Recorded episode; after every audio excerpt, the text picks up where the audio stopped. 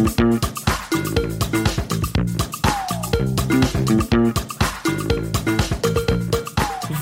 is a Reasons to Be Cheerful bonus episode in partnership with Oatly. Hello! Hello. How are you? You know, uh, really good.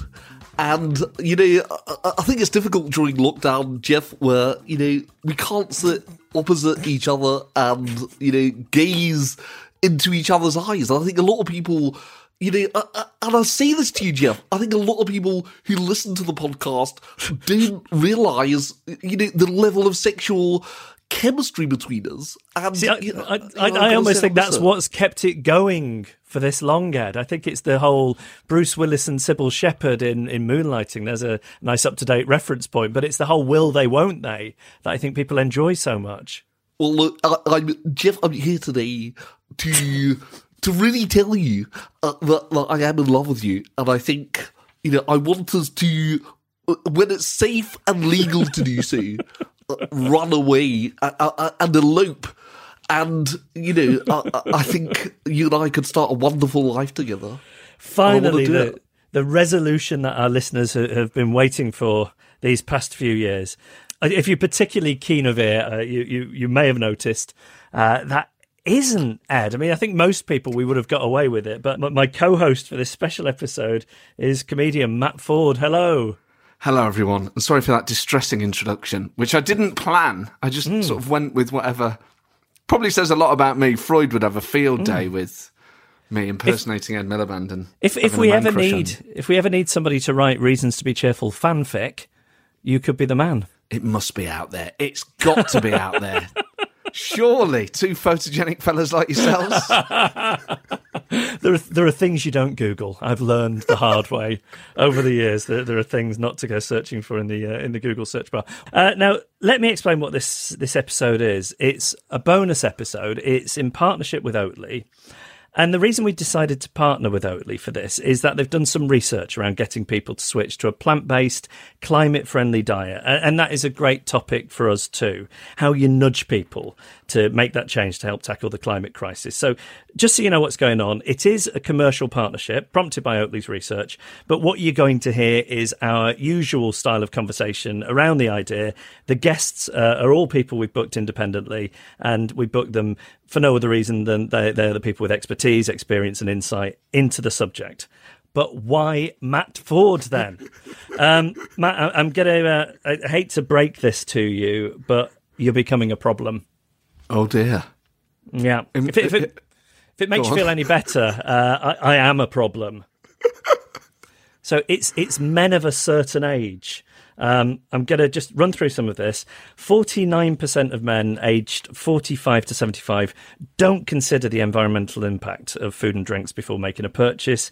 Half of all 16 to 24 year olds agree that they'd consider eating more plant based products to reduce their environmental impact, uh, whilst only 32% of men uh, in that 45 to 75 bracket do the same. And this isn't a lack of caring for the environment. It's, it's, it's seems to be more a, a lack of understanding or sometimes tradition. This research suggests that a staggering three quarters of men between 45 and 75 agree that eating meat or dairy is part of their way of life. Um, so I mentioned you're sort of hurtling towards 40. Yeah. In what ways do or don't you feel that you are becoming the archetypal grumpy old man? Well, so I'm 38. I turned 38 a few months ago in November. Um, I hadn't until today really considered that I was hurtling towards 40 Sorry, or that this sorry. was part of my identity or who I was, but it is a fact. So it's something I probably need to come to terms with. I, don't, I mean, with regards to food, I think it's not so much an age thing for me. It's with, you know, if you're interested in politics in the world, which is a lot of us, you can't help but take in the fact that climate change is a big issue and that this is covered in places beyond the news. This is the stuff that we talk about as a society now. And if you want to be an ethical consumer, and I truly believe most people want to be, then of course you start to, you can't help but assess your own choices and, and behavior. For me, and I am, I consider myself a, a meat eater, but I guess I would call myself a meat reducer because, and that's a phrase my girlfriend told me about. My girlfriend's vegetarian and we live together. So, purely out of pragmatism, really, if we're cooking meals, there's no point cooking a meat version and a veggie version. So, since we moved in together, I've barely had meat in the house and I haven't missed it. And then on top of that, a few months ago, I got gout.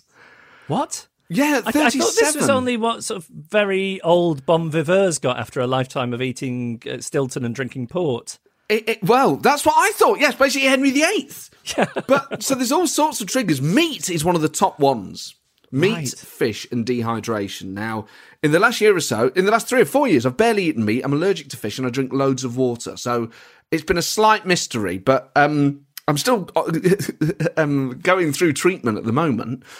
But it's about high uric acid levels in the blood. Here's something I wanted to ask you about. So, so we're both from pretty similar working class backgrounds, and yet here we are, rattling around in London, uh, in the media, on the peripheries of it. In my case, less so in yours.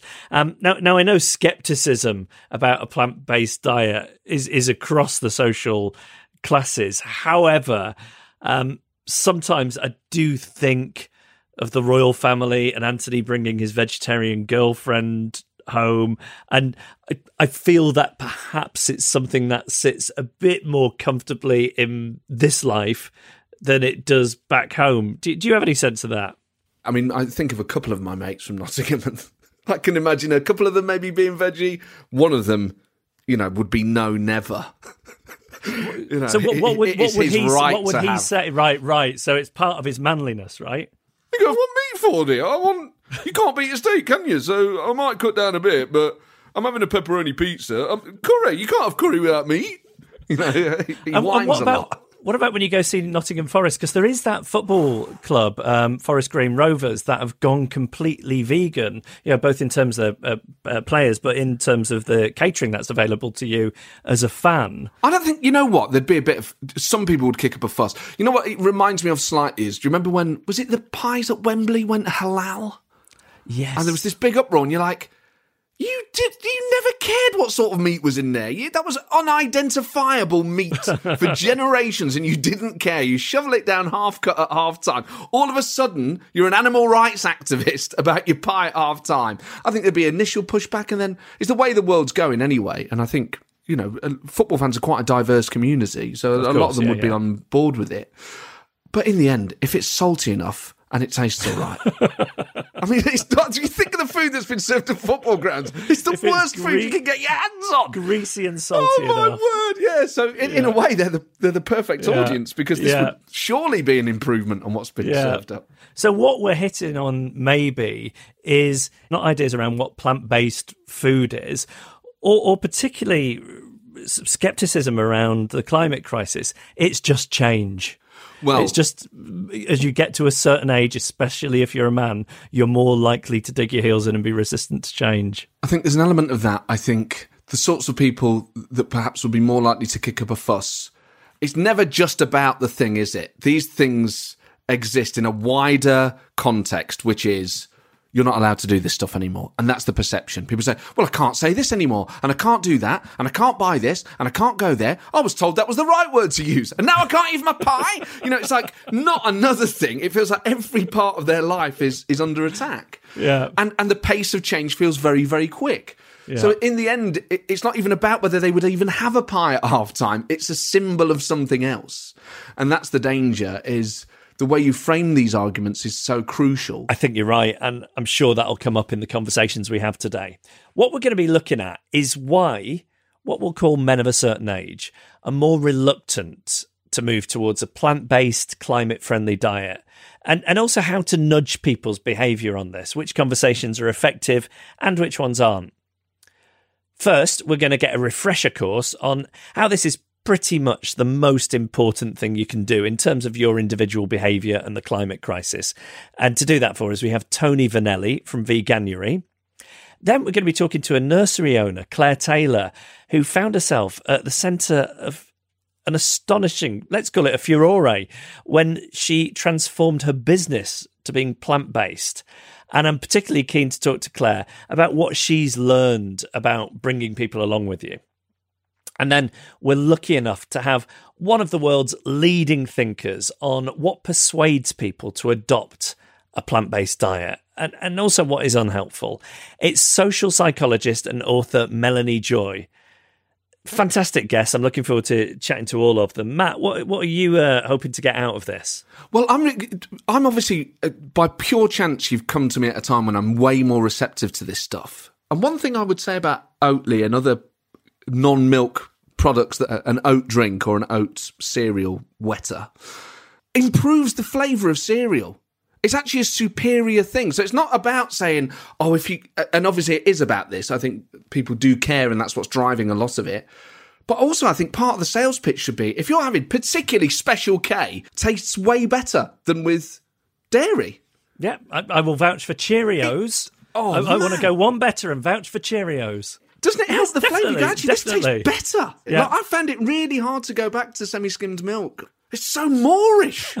That's what it should say. It tastes better. It's not just like be a better person, improve your breakfast. You're listening to a Reasons to Be Cheerful bonus episode in partnership with Oatly. Find out more at oatly.com forward slash help dad.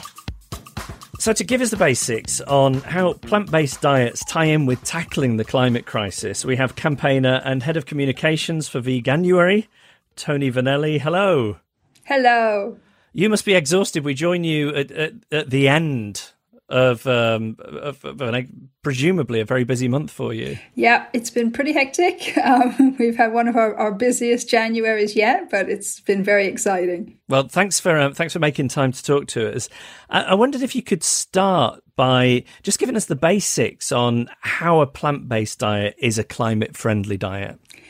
Uh, well, the UN a few years ago released a report and calculated that animal agriculture was responsible for 14.5% of all human generated greenhouse gases. And to put that into perspective, that's the same as the direct emissions from all forms of transport. So every car, plane, ship, and train on the planet combined. So, a really big contributor that people often don't think of front of mind like they do with transport. You know, we all know about flying and driving, um, but animal agriculture is as big a contributor. So, by reducing the amount of animal products in your diet, you will have a direct impact on reducing your carbon footprint. And I mean, I'm asking this question for, for personal reasons because I've been vegetarian for a long time. I lean vegan, but I'm not wholly there. Um, how big a part does dairy play if, if you divorce it from meat? Um, from a climate perspective, quite a big one. So cattle are the problem, you know, in the main. So beef and dairy are the two worst for climate change. Both, it's the animals themselves. So the ruminants produce a lot of gases, produce a lot of methane that they release in various unpleasant ways. Um, and methane's a really strong greenhouse gas. And then the next biggest part of animal agriculture's contribution comes from the feed crops. And so while some beef cattle uh, are still outdoors grazing pasture, the majority of dairy cows are not. So all of their feed has to be grown and processed. And that is a very carbon intensive procedure as well. It's pretty tough on vegetarians, isn't it, Geoff? like you've you've made such an ethical choice. You know, twenty years ago, know, you would have been the most ethical person around the dinner table. The I know. And you're still a major to, problem. used to have the moral high ground. Now we're as, we're as bad as the rest of you. Um, but you know, I'm, I'm trying, and, and, part of this whole thing, and I'm, I'm, guessing part of what you go for with Veganuary as well, is people doing what they can and, and, making the changes, or even the you know the entire transition at the speed that works for them. I, I promise you, I'm, I'm trying. It's, it's, very easy for me to feel self-loathing, so you know this is just another way in which that is manifesting itself. Um, what what about the arguments that plant based food, they can also have a high environmental impact when, when you look at things like food miles or, you know, for example, the emissions from producing fertilizer. Yeah, certainly uh, vegan doesn't equal virtuous. You know, there are still other factors that need to be taken into consideration. So palm oil is quite a big issue, you know, causes a lot of deforestation, you know, pretty much responsible for the endangered status of the orangutan. And that can be in processed foods of any kind, you know, vegan or not. So that's an important factor. But usually a plant-based product even if it's produced abroad and imported um, and processed will still have a smaller carbon footprint than an animal product that is produced around the corner from you. Because transport actually is a very small contributor to the f- carbon footprint of animal products. It's only i mean less than 10% again according to the un report. So, so from a climate perspective, a, a, a really bad vegan is probably less harmful than a pretty ethical meat eater. Yeah, exactly It depends what else they're doing. that's very true too yes Burning tyres in the back garden. Um, so something I, I wondered about is an area of concern is the, I, I guess the economic impact to people. If if you think about um, meat and dairy production and, and farming, a lot of the people whose livelihoods depend on that are in low income jobs. Are, are there sort of ideas around how you make this transition to a more plant based economy that bring those people along with you. Mm, yeah, absolutely. Because actually, they're going to be the ones who are worst hit by climate change as well. You know, that's going to affect their industry in in a very very real way. You know, the climate affects them now every day, but once it changes, then they will be on the front line of that. So there's two programs currently underway in the UK. There's one by the Vegan Society called Grow Green, which is lobbying the government to help subsidize farmers who want to transition to producing plant proteins and more sustainable forms of protein because we do grow a lot of high protein crops very easily in Britain. Peas, a good example, grow very well here and can be used to make milks and you know meat substitutes and all sorts of things. Um, so Vegan Society is campaigning for government help, and then there's a charity called Refarm'd, which is working directly with farmers to help them transition. Um, for example, some dairy farmers now are moving into growing oats and producing oat milk, and this charity Refarm'd is helping them logistically to do that.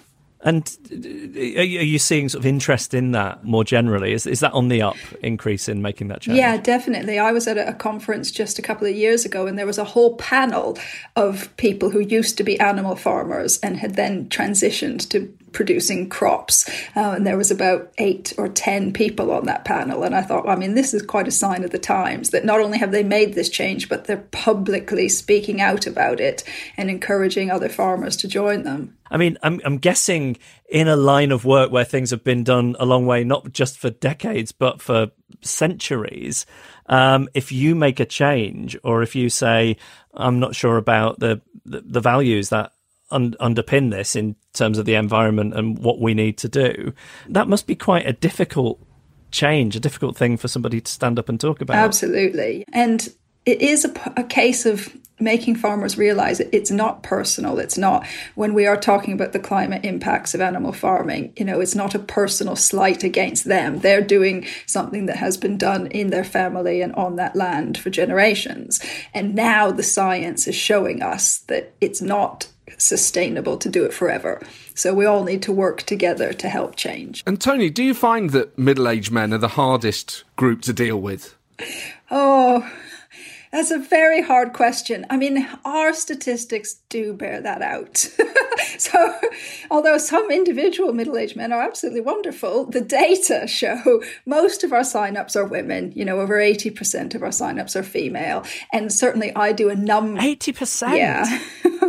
Oh, so that's that's stark. Yeah. That's uh, none of this 48, 52 stuff going on here. Then. And our and our whole age range is lower than that. So our top sign up bracket is um 25 to 35. That's where our highest sign up rate is from. But I do a lot of radio interviews, particularly in January, where the host is a middle aged man and he tells me how he has a vegan daughter or a vegan wife, or he's the only non vegan in the household. That's a really common pattern. sort of I feel bad for I sort of feel bad that we're being down on our own here a bit, Geoff. That as pe- mm. I, I, I can't accept that I'm middle aged at 38. Well, But you- I you're guess I'm not approaching quite. You- I mean, if if anything, this podcast is cautionary for you, Matt. We are like uh, the ghost of Christmas future, showing you what is coming, and it's up to you to uh, to to make the necessary changes.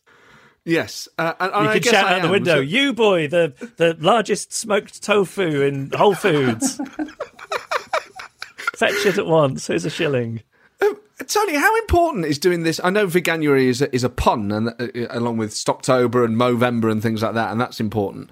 But is January crucial to the appeal? I think it is crucial to it. That's when people are trying to do positive change in their life, isn't it? It's a new year, a new leaf. You know, those big major changes that people want to make in their life, they sort of associate with a new year. And do people stick with it? Our data shows, um, we survey people at the end of their pledge, and every year it's roughly 50% of people who say they intend to stay with the vegan diet afterwards. And then the rest do reduce their consumption of animal products. So Kantar did a study a couple of years ago where they actually tracked purchases of people who had given up animal products for January and found that six months later, they were still consuming less than they had in the six month period the year before. So it is having a sustained impact, even if people don't stick with veganism. And it's not just middle aged talk radio presenters that, that might be resistant. Um, other industries may well feel threatened by this, including your father's. He was a butcher. I mean, he, has he taken this very personally? I mean, I was quite a strident teenager in my beliefs in many ways. So I don't think he did take it personally. And I mean, in, in reality, a few years later, he actually had to come to me to ask for vegetarian recipes because he had very high cholesterol and there's a history of heart disease in his family. So he had to take it very seriously. So there was never really animosity, you know, uh, because of my diet. My mohawk and facial piercings, perhaps. but did, did you manage to shift maybe not people entirely onto a plant-based diet like b- beyond your dad's health issues do you have any examples from your, your own family of managing to shift people's attitudes yeah i have two younger sisters and they are both vegan and have been God. So I've been vegan 30 years. So they've probably been vegan 25 wow. years. And they both have one daughter each. And both of those girls are vegan as well. So, wow, but no, you've got not got any middle-aged men for us. This is what we're after here. no, I'm afraid not, and not not even any men, unfortunately. oh, this is oh, we, we are. We, it's hard not to conclude we are the problem. I I don't think it's men per se, not individual men. It's it's our culture, isn't it? It's our society. It's much harder for men to express compassion for animals, concern about the planet. You know, these are seen as somewhat soft topics, and in some male workplaces, it can be, you know, really difficult to have these kind of conversations. You bring in a carton of oat milk to a building site. I mean, they're going to rip at you all day long. So I don't think it's individual men. I think it is more some of the stereotypes we've built up around what men should be. We did find when we were doing the research for this conversation, we did find there is a vegan builders collective in Manchester. Wow. so obviously there, there have been builders who have been stigmatized for taking oat drink to the building site they've thought what can we do about this and um, they've they've organised. That's amazing. Just to be slightly counterintuitive, a lot of blokes who work on building sites are they're physically fit guys. You know, they're muscly. They they care about how they look they could end up actually being the pioneers, couldn't they? Because if people perceive that uh, a plant based diet is a better way to look after your body, to lose weight, to be able to sculpt your muscles in this Instagram selfie culture, people like builders can end up being at the front line of convincing other people to, to, to swap their diet. Yeah, definitely. And we certainly saw that last year when a film called The Game Changers came out, because that focused entirely on elite athletes at the top of their game on a plant-based diet. So there were bodybuilders, American football players, you know, people who were very toned, very sculpted, performing intense sports, all on a plant-based diet. And we saw a real increase in men showing an interest in veganism after that. Toni, what else should we be thinking about in terms of making our diet climate friendly? We've talked about food miles, but is there anything else we should be taking into consideration as consumers? I guess even amongst some of the plant based products, you know, there will be variations that are more environmentally friendly than others. So, milks is a good example. I've drunk soy milk for years because that was all that was available. Um, but something like almond milk is very water intensive. So, it still uses less water than dairy. But out of all the plant milks, it does use much more water. And there are concerns about the use of bees to pollinate the almond trees. There's a lot of in the US. There's a lot of industrial bee production where they ship them across the country in lorries to pollinate plants for them, and almond is a, you know a really big culprit for that. So amongst the plant milks, you know something like oat is a better choice climate wise, um, then probably followed by soya, and then some of the other nut milks above almond milk. And can you finish by giving us a reason to be cheerful? I know it's not easy when we're talking about the climate crisis, but is there anything, any shred of hope you can give us? Absolutely. Because everyone I talked to, I mean, 20 years ago, if you told someone you were a vegan, they either didn't know what it was or they thought you were a complete extremist lunatic. but now, when I tell people I'm vegan, honest to God, everyone says the same thing.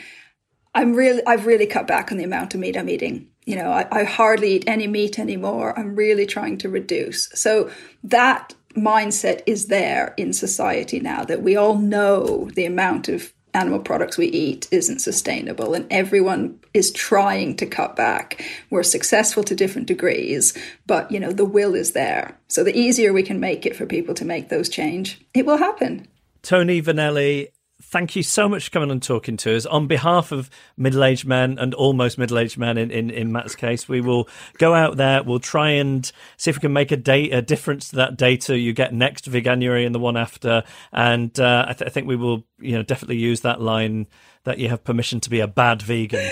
Thank you for having me. Reasons to be cheerful in partnership with Oatly. Find out more at oatly.com forward slash help dad. We're going to hear now from someone who's been at the sharp end of getting people to think about a plant based diet. Claire Taylor runs the Jigsaw Curzon House Day Nursery in Chester. Claire, welcome to the show. Um, you decided to make your business plant based for environmental reasons last year. Tell us the story behind that decision. So we've done projects over the years like Plastic Free Award. We um, do One Tree Planted. We give back to the environment. But when I actually looked into it further, we realised that the biggest impact we could have was taking uh, meat and dairy out of our diet. So we're real foodies, um, and sort of, you know, the children, what you put in a child is really important and it sort of, you know, affects their all round development. So I'm plant based and sort of thought, you know, I had toyed with the idea, thinking, well, we could sort of, you know, drop the dairy. And then I thought, you know what? It isn't about being half hearted. It's about absolutely being passionate about something and going for it. So we wanted to sort of make sure that we were covering all our bases. Um, so we thought, what will the parents be concerned about? Um, and no matter how much you research this and how much you look into it, you never really know what's going to come back. Um, so we went to a nutritionist, and a dietitian. We had all of the menus looked at that we were thinking of putting in place. But when it actually came to um, delivering it to the parents, blindsided is probably the uh, the right uh, way of um, approaching what happened next. And it wasn't just the parents that reacted to this. This became a, a big media story. When you take that decision to change the menu at your effectively your business that is based in Chester. Did it ever occur to you this might end up in the Daily Mail? No, did it? Not in a million years did I ever imagine I'd be sat on uh, the breakfast couch telling everybody, trying to defend my decision to feed children healthy food. And what's the business impact been? Some people might presume that, you know, if parents are enraged, they might take their business elsewhere. But equally, it's a great advert for you. Has business increased as a result of this? Absolutely. We sort of knew it would not suit everybody, uh, but we knew there were a lot of people out there as passionate about it as you know as we are. So we had to have lots of meetings with the parents. You know, we served their the food that we were eating, and a lot of it was very positive. But you did get people that came to those meetings that were 100% not budging. They wouldn't touch the food. They wouldn't really take in the information we were having, with sharing with them. Even the night that we had it, uh, one of the meetings, I was having death threats um, by the nursery telephone. Um, so h- halfway through the meeting, the phone was ringing, and I picked it up, and and it was it was somebody telling me that I should die because I was um, I was a child abuser. And that really what we were doing was was was wasn't justified in any way shape or form it was horrific it was really really quite scary at points i had people hiding in the bushes of the nursery What, uh, were they, what were they doing hiding in the bushes? What, spying on you? yeah, we had newspapers sort of hanging out, trying to speak to parents. We, we obviously did have one very vocal parent. This is how it all started. We had a very vocal parent who, rather than come to us and say, you know, I've got concerns, can you please, you know, tell me why this is happening? Have you done this? um, went straight to the newspaper saying that they were uh, absolutely infuriated that we they hadn't been consulted. Um, and uh, how could we do this? We were going to basically ruin their child's life. Um, and I don't think they actually realised the impact they were going to have um, uh, on what happened next, which is obviously then, you know, the local newspaper sent it to the, uh, you know, the, the nationals, and then the nationals sort of we come on the telly. So it was all just a bit like that. But the actual parent that started it all um, never left she uh, still continues to come to the nursery and loves the food. Looking back now, I can smile about it and I can see, you know, I don't regret it at all. It was the best thing that we did.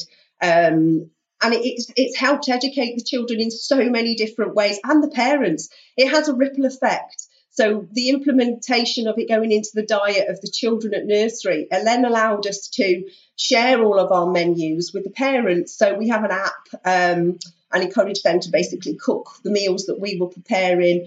And it has now people haven't gone full plant based, but they've decided to take meat and dairy out of their diet maybe one or two days a week. So, you know, we have had an impact. We've had a huge impact on our consumption. We reduced our carbon footprint by um, 56%. Uh, just by taking dairy and meat off our menu, the children are fit and healthy, and, and it's we now have um, a, two large allotments. So um, the children grow their own food. So they literally see it coming from the soil, go into the kitchen, how they prepare it, and then it's on their plate, which, which again, what can there possibly be wrong with a child understanding that veg comes from the earth and it's given to you on a plate and it's good for you? And, this has obviously been a really extreme experience for you in terms of dealing with the public and dealing with customers and how people react to change and, and how decisions are, are made and presented. But what have you learned about how to change people's minds and how to bring people with you? What I have learned is I think there's small things I probably would have done differently at the beginning. Like I said, I think I was naive in really understanding taking that choice away from people how much it would upset them. So I would have maybe done it a little bit softer, maybe introduced it, you know, a couple of days a week. Um, but as far as getting people involved now, like I said, it's like this ripple effect. This is what we need to do. You know, you watch David Attenborough, you know, he's talking about if we don't make change, then it's going to be irreversible. This has to happen. Um, and without sort of making you know a massive change to your life you can do so much. Every every little bit does help. You know by dropping um, dairy um, out of your, your, your meals. You, you are saving water because of feeding the cattle and all these different things. I don't think people i think it's education that's what's lacking. And they think it's really difficult to make those changes but it really isn't. It is just simple little things that we can all do that will have a really big impact for the future of our children. One of the things we're talking about is middle-aged men, particularly, and their reluctance to to to think about the plant-based diet. Uh-huh. In a nursery, I'm guessing parents tend to be a little bit younger, so maybe you haven't nudged up against that so much. But is there anything to say that men are a little bit more resistant to this than than women in your experience? Depends, to be honest. My husband's plant based and he's a big man. You know, he's he certainly doesn't lack in muscles and being able to get the protein he needs and everything out of a good diet, the plant based diet.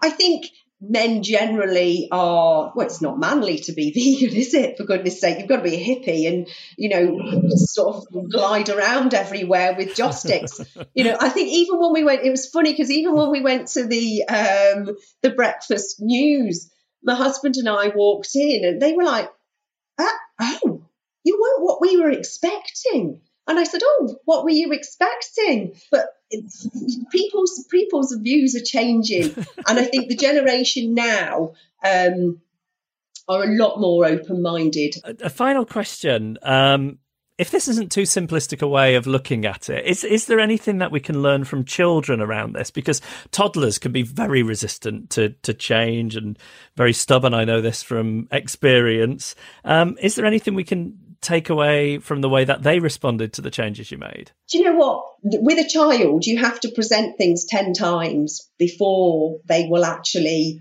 understand and go, oh, actually, yeah, I do like that. So anybody that thinks, well, I've tried it, they don't like it, unless you've tried it multiple times, you're not going to make a change at all. And that's the same with adults. Mushrooms are terrible. I mean, it just. Yeah, but I don't like mushrooms at all. I've grown up my whole life hating mushrooms. But I mushrooms are the main dish. So say you have a shepherd's pie now, it's called a shepherdless pie, and that the main part of it is green lentils and mushrooms. But you would not know it is a mushroom because it's blended. So you blend the mushrooms so they look like mince. My deputy at the nursery, she can't even look at a mushroom. Uh, she sat there and I said, "Oh, try this. This is one of the dishes." Blah blah blah. And she's like, "Oh my god, it's amazing. What what is that? What's the mince?" And I went, "Right, Kay, brace yourself. I said, it's mushrooms. And she went, oh my God. Went, I'm going to the Daily Mail. Exactly. she was horrified. And I said, that's why I didn't tell you. I said, because you wouldn't have eaten it. I, th- I, think we've got at least part of the answer there. We have to somehow get middle aged men to try these things 10 times. And then Definitely. it becomes Stockholm syndrome. Try it 10 times, and if that doesn't work, basically blend it and lie to them about what's in it. Exactly. hide it. Hide it. Great, Claire Taylor. Thank you so much for uh, for telling us the story. You're very of, welcome. Uh, Jigsaw Curzon House Day Nursery. Reasons to be cheerful in partnership with Oatly. Find out more at oatly.com forward slash help dad. We are thrilled to be joined now by a social psychologist who is one of the leading world experts on steering the conversation around a plant based diet. Her TED Talk on the subject is in the top 1% of TED Talks worldwide. She's written best selling books on it, including the brilliant Why We Love Dogs, Eat Pigs, and Wear Cows, which has just been republished as a 10th anniversary edition with an introduction by Yuval Noah Harari, no less. And he is just one of her famous fans. She's been praised by Jonathan Safran Foer, Ezra Klein, Marianne Williamson, and she's a great person to talk to on this because of her work on the psychology of interpersonal relationships. Melanie, thank you so much for joining us. There's a lot to dig into with this Oatly research. And I'd like to start with the headline that men of a certain age are less likely to be open to a more plant based, climate friendly diet. I mean, do you have any thoughts on why that might be? I suppose we all get a bit more set in our ways as we get older, but why why would men be more resistant to this than women? Do you think? Yeah, I mean, when it comes to the reluctance of of middle aged and, and, older men in general as a group, there there seem to be two key factors on c- contributing to this higher level of resistance, and they're gender and generation. Now, research on gender has shown that women are much more likely than men to be vegan for a variety of reasons. Um, meat has historically been linked with masculinity. Um, it's been associated with man the hunter and with ideas of strength and virility, power, dominance, and control. And these are all central elements to traditional notions of masculinity or, or to what it means to be a man. We we see that in uh, your home country of the United States, political leaders. I th- think it would be considered political suicide for a presidential candidate not at some point uh, on the campaign trail to to be seen eating meat. So that that kind of feeds into what you're saying there. Absolutely. And, you know, men have been historically socialized to associate this idea of being a man or being real, a real man, um, with um, ideas of, of power and dominance and control. I mean, this is really what traditional masculinity has been, been organized around. It. And by contrast, traditional, you know, femininity, femininity has been associated more with eating vegetables, which have been associated with passivity and with weakness. It's, it's fascinating because the, you know they're not automatically things that should belong together? Yeah, I mean, I think to really understand why a certain group, and here we're talking about men who are middle aged and older, um, may be more resistant or, or, reluctant to move toward a plant based or, or, vegan diet. It's it's first important to understand why all people tend to resist moving in that direction. And of course, some people are more resistant than others, and different people have different um, main reasons for the resistance. But all people tend to be resistant, and I just want to take like less than two minutes to briefly explain a little bit about my research on the psychology of eating animals. And of course, there are a lot of reasons for this, but one key reason, which is what I found in my research, is what I came to call carnism, essentially the opposite of veganism. And it's structured like other isms, such as sexism or, or patriarchy and classism. These isms that cause people to unknowingly act against their more rational and empathic natures so basically, carnism is structured to increase the chances that people who care about animals and or who care about climate change nevertheless continue eating animals. And it causes us to feel highly resistant to any information that would free us from this box.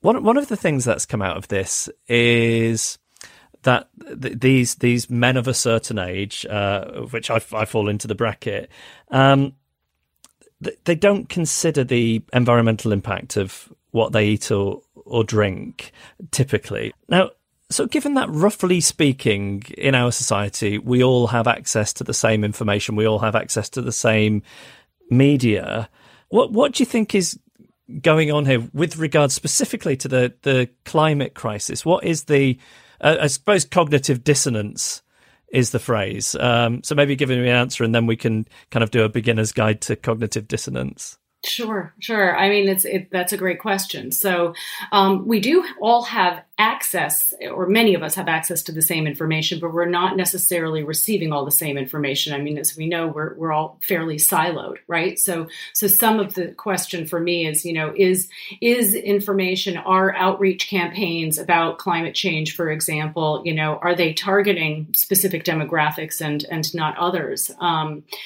so, in terms of cognitive dissonance, this is very interesting. Cognitive dissonance is the, the internal discomfort we feel when our behaviors are not in alignment with our values, right? So, if we think I'm a ethical person or I, am not somebody who contributes to unnecessary harm to the environment, to animals, to others, um, and yet we continue to engage in a behavior which does, in fact, directly contribute to these problems, then we're going to feel this internal discomfort. And when we feel cognitive dissonance or experience that, we have three choices as to how to mitigate that um, or manage it. You know, one is we can change our values and our self concept and think to ourselves, well, I'm just not a very good person.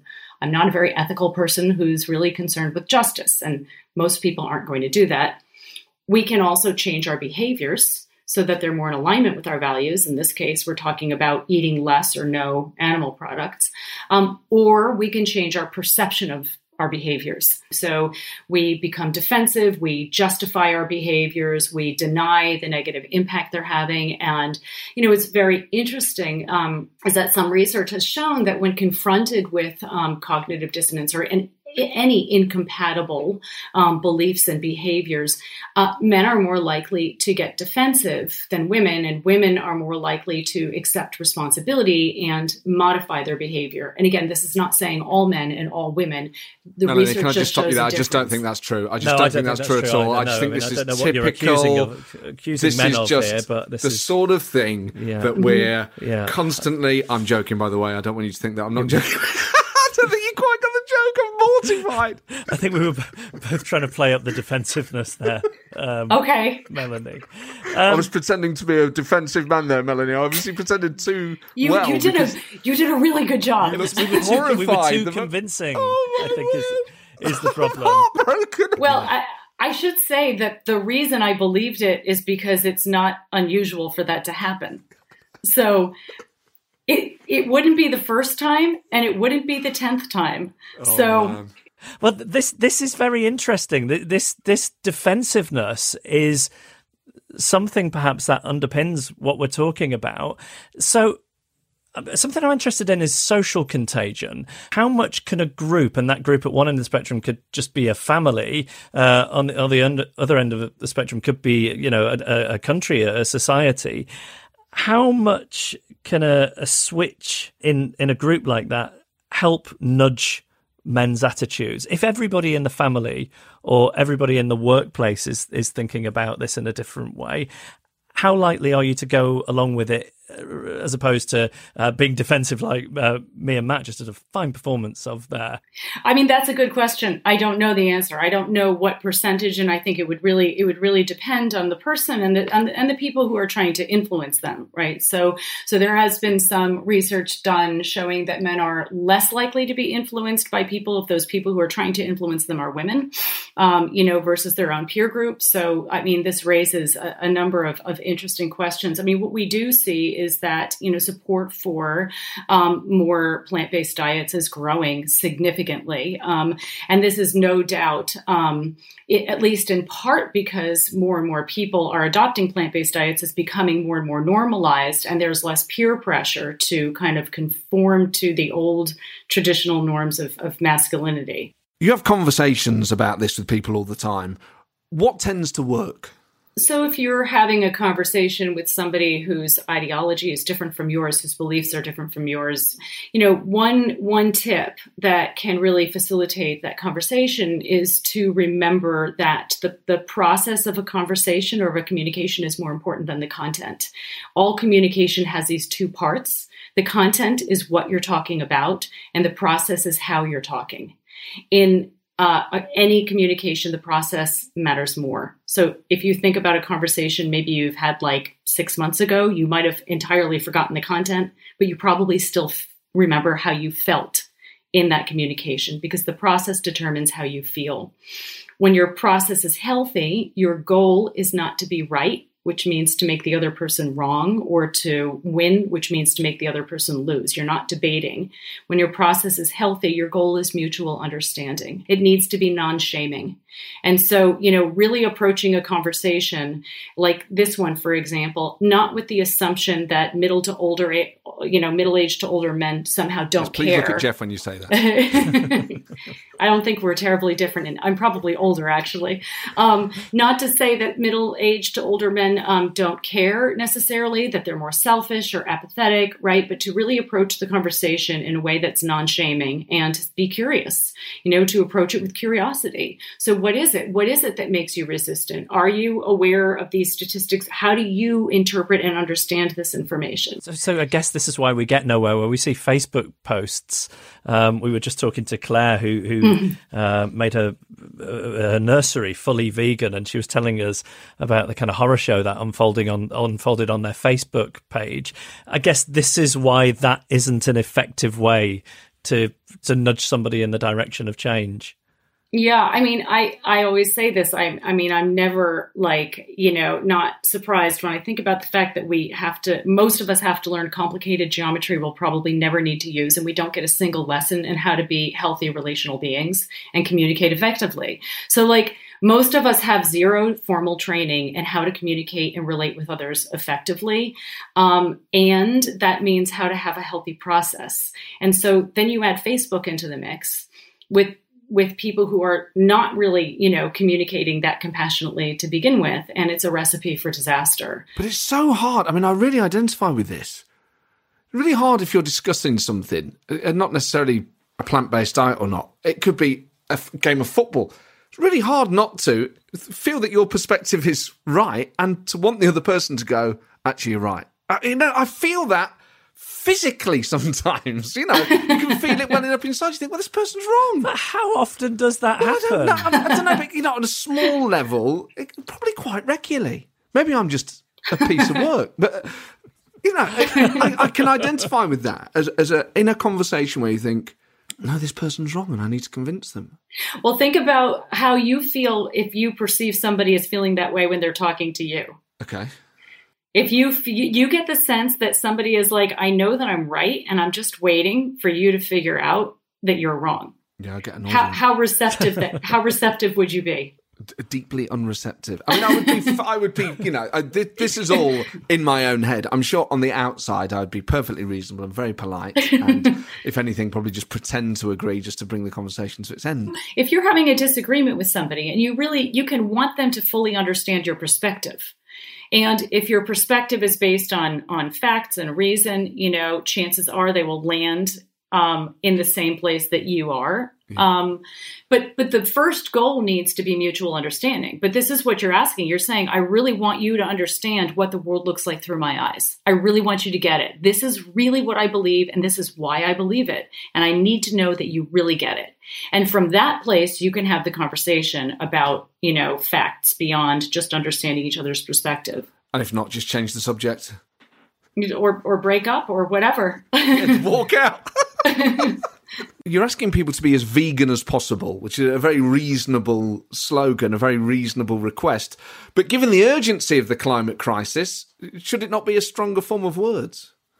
Well, um, you know, the activist Henry Spira once said if you go into a negotiation asking for all or nothing, you'll probably end up with nothing.